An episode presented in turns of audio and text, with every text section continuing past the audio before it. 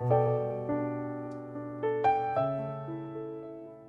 libro del profeta Isaia.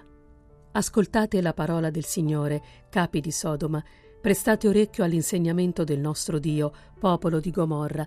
Lavatevi, purificatevi, allontanate dai miei occhi il male delle vostre azioni.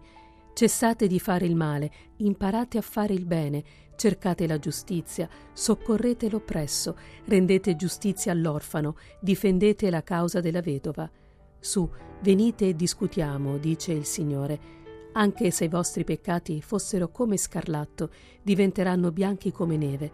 Se fossero rossi come porpora, diventeranno come lana.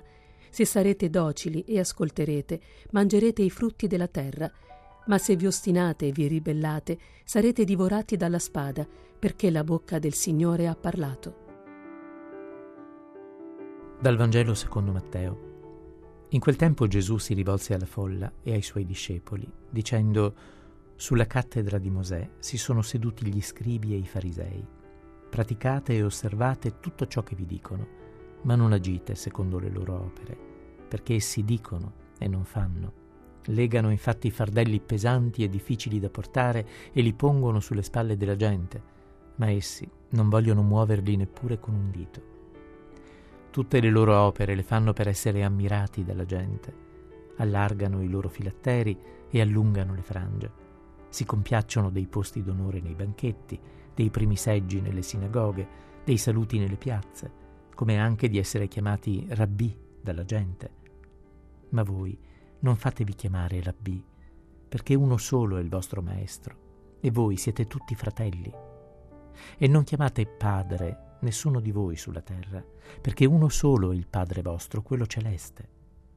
E non fatevi chiamare guide, perché uno solo è la vostra guida, il Cristo. Chi tra voi è più grande sarà vostro servo. Chi invece si esalterà sarà umiliato, e chi si umilierà sarà esaltato.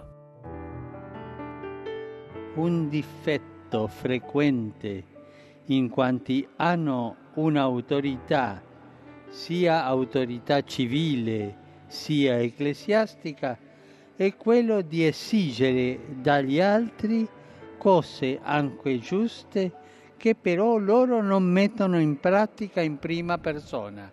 Questo atteggiamento è un cattivo esercizio dell'autorità, che invece dovrebbe avere la sua prima forza proprio nel buon esempio L'autorità nasce del buon esempio per aiutare gli altri a praticare ciò che è giusto e doveroso, sostenendoli nelle prove che si incontrano sulla via del bene. L'autorità è un aiuto, ma se viene esercitata male diventa oppressiva, non lascia crescere le persone e crea un clima di sfiducia e di ostilità e anche porta alla corruzione. Noi, discepoli di Gesù, non dobbiamo cercare titoli di onore, di autorità o di supremazia. Se abbiamo ricevuto delle qualità dal Padre Celeste, le dobbiamo mettere al servizio dei fratelli e non approfittarne per la nostra soddisfazione e interesse personale. Non dobbiamo considerarci superiori agli altri. La modestia è essenziale per un'esistenza che vuole essere conforme all'insegnamento di Gesù, il quale è mite e umile di cuore ed è venuto non per essere servito, ma per servire